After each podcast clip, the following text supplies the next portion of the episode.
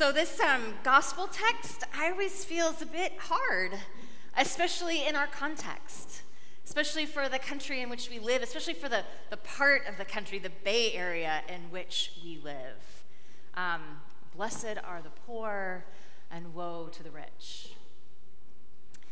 I want to set up the context a little bit. This um, segment, this section here from Luke's gospel, we hear a, a variant on it in Matthew's gospel. Matthew, though, he stays away from the woes. There's just a whole long list of blessing. And Matthew even changes up the first one a little bit. Instead of it being blessed are the poor, it is blessed are the poor in spirit. So there's some, some difference between those two gospel writers and how they remembered or understood what Jesus was talking about. But our, our gift, our text this morning is Luke's account. Now, what's just happened before this is Jesus goes off by himself to pray. Jesus does that a lot in Luke. He retreats, he goes and finds some silence and solitude in which to spend time with God. I have this image of, of Jesus teaching us that like we need to be rooted and planted in God. And then we will know how we are meant to be, how we are meant to live. Then we will know the choices that God hopes that we will make, and God's kingdom, God's realm, God's dream, the beloved community will emerge. So Jesus has gone off to pray, and then after he prays, he's gone around and he's called his 12 disciples. And then presumably he takes them together and prays with them because this little story opens up with him coming down from the mountain onto the plains. And there he has the 12, the crew that he has chosen to teach, to spend a lot of time with in the next few years. And then there are other disciples. So there are others beyond the 12 who are committed, who are wanting to learn how to live the way in which he is encouraging. And then there's also this whole other crowd of people that have, become, that have come from all around, all around Judea, Jerusalem, all the way to the coastal lands of Tyre and Sidon. So there are a huge mass of people, and they're all trying to get close to him. They want to touch him, they want to be healed by him, they want the demons, the spirits that possess them, to be cast out. So, in a short period of time, word has spread about who Jesus is and what he can do. And this is like, it's been likened to, it's almost like a, an ordination charge to the 12. He is speaking to the 12, knowing that everybody else is out there listening and hearing.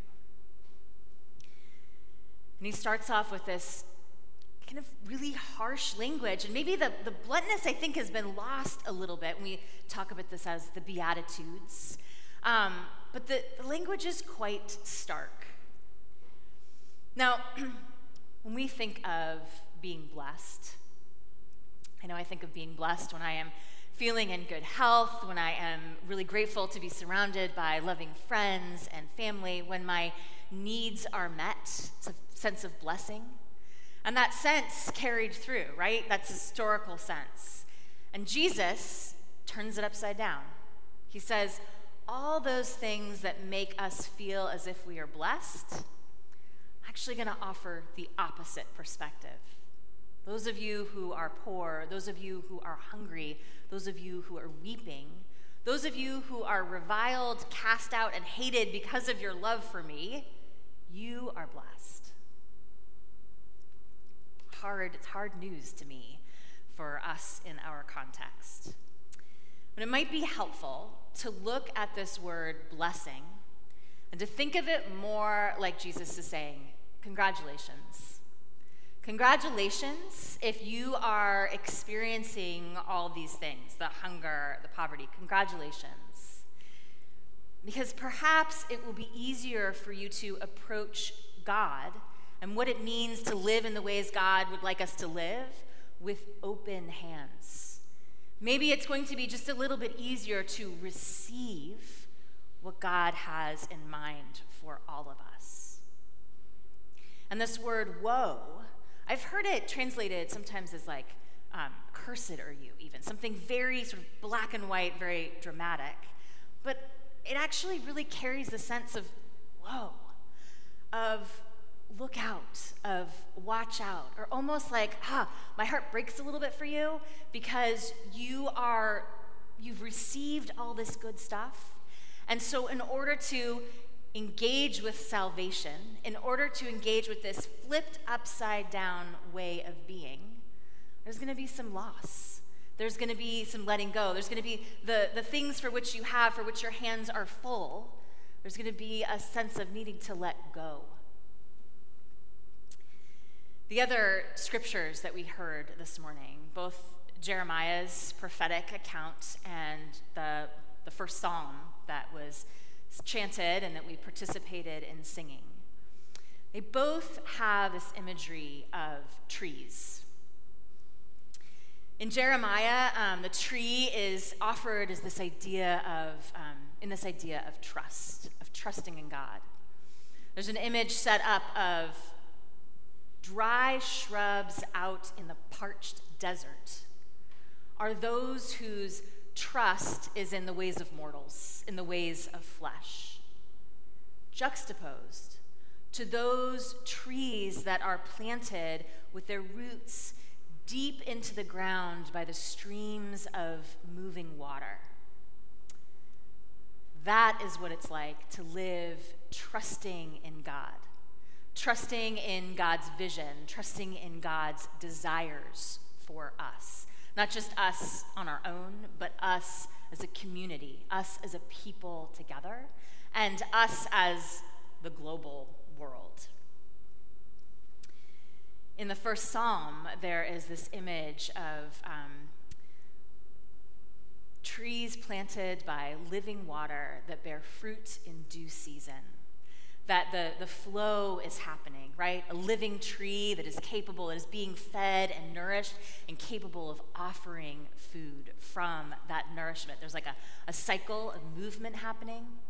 And those trees don't need to worry when the dryness comes because they are so rooted in the source that all that they need will be provided. The word um, affluence it's a word that, in my context, in my thinking, it means wealth. It means a, a flow of wealth. It means um, abundance, abundant in provision. But the Latin word that it connects to has this sense of just flowing into something larger.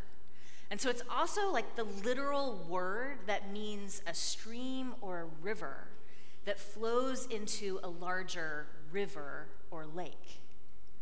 So, just like the tree whose roots are planted into the ground to draw the water and the nourishment so that it may bear fruit, by a river, waters that are flowing, where the nutrients and the, the moisture that is needed are flowing and moving through to offer what's needed, offer the nourishment, and then continue to flow on. Right? There is a movement in and a movement out in this flow. Spiritual practices are some of the practices that we can engage, that we can make our choices to help the way we live our lives, the way we practice living, move us closer and closer into God's realm, to God's desire for our lives.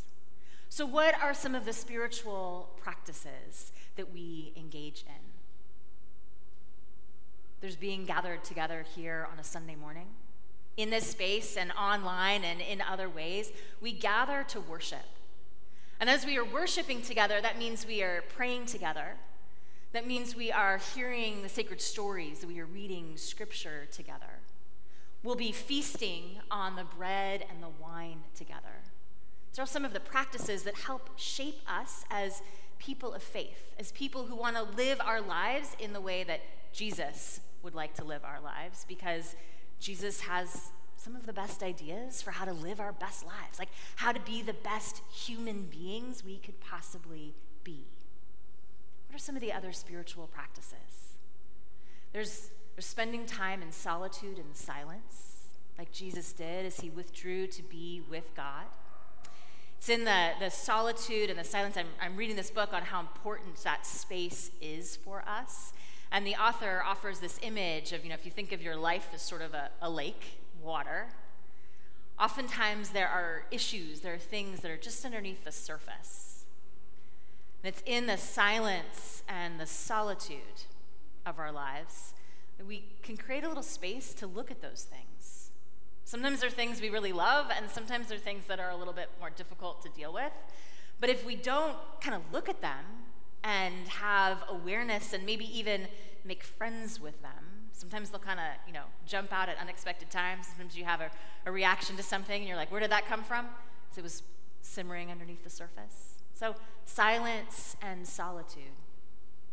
And it's not like it has to be a, a big, long 40 day practice. Like, little bit every day is, is how we live our lives. Some of the other spiritual practices are um, feasting, celebrating together. Jesus did that all the time.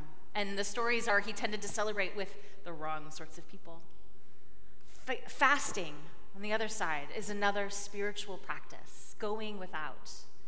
We'll enter Lent in a few weeks' time, and that is a season that the church sets aside where we, we think about, and we practice what it's like to choose to go without something. I know for me, in the beginning of pandemic, when I realized we weren't going to be sharing the Eucharist together, it was a very startling, um, unnerving time for me because pretty much my whole life, as long as I could remember, I had a very steady weekly practice of sharing in the Eucharist. And it took me a little bit of time, and then I was like, okay, this is the fast that we are being invited into right now, which has altered and changed the way I appreciate and are deeply grateful for the times in which we do get to gather at a sacred table. This one and all the other sacred tables in our lives. There are a lot of other spiritual practices, and the last one that I want to lift up and talk about today is the practice of stewardship, of sharing of our resources, which is sharing of our time, which is being of service to others, sharing of our talents, sharing of those gifts that we have been given, that have been cultivated in us, and it's also a sense of sharing our financial resources. We are in the stewardship season of church. We are in the midst of um, our annual fund work, which we do here at St. John's towards the beginning of the calendar year. It's the ways in which we are able to fund and provide the ministries and the work we are about as a church, we are about as a community. If we can let the, the water flow, if you will, or the well flow as it moves into our realm and as we are able to move it on for me, I, the image that, I, um, that helps anchor me with this spiritual practice is that in all the ways in which I want to like clutch tight and hold on, knowing that I will be safe or things will be okay, if only it's okay like this. You know what I mean? Practicing um, stewardship, practicing financially giving to the church is a way in which I'm just reminded open your hands, Heather. Open your hands and trust that it'll be okay.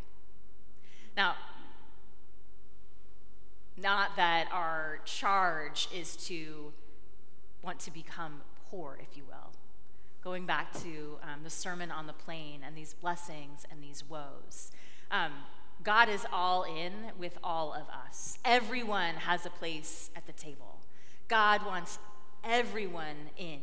That's what, the, that's what God's dream, God's realm, that's what beloved community is about but we get to bring different resources. We get to bring different gifts, and we get to allow different gifts to be cultivated within us. So, in this season of stewardship, in this season of epiphany, where we are keeping our eyes open to glimpses of God at work in the world, may we, may we step into the stream, the flow that is already moving among us. And may our roots grow deep, trusting that we will be nourished in the ways in which we need to be nourished, and that we will have what we need to be able to share.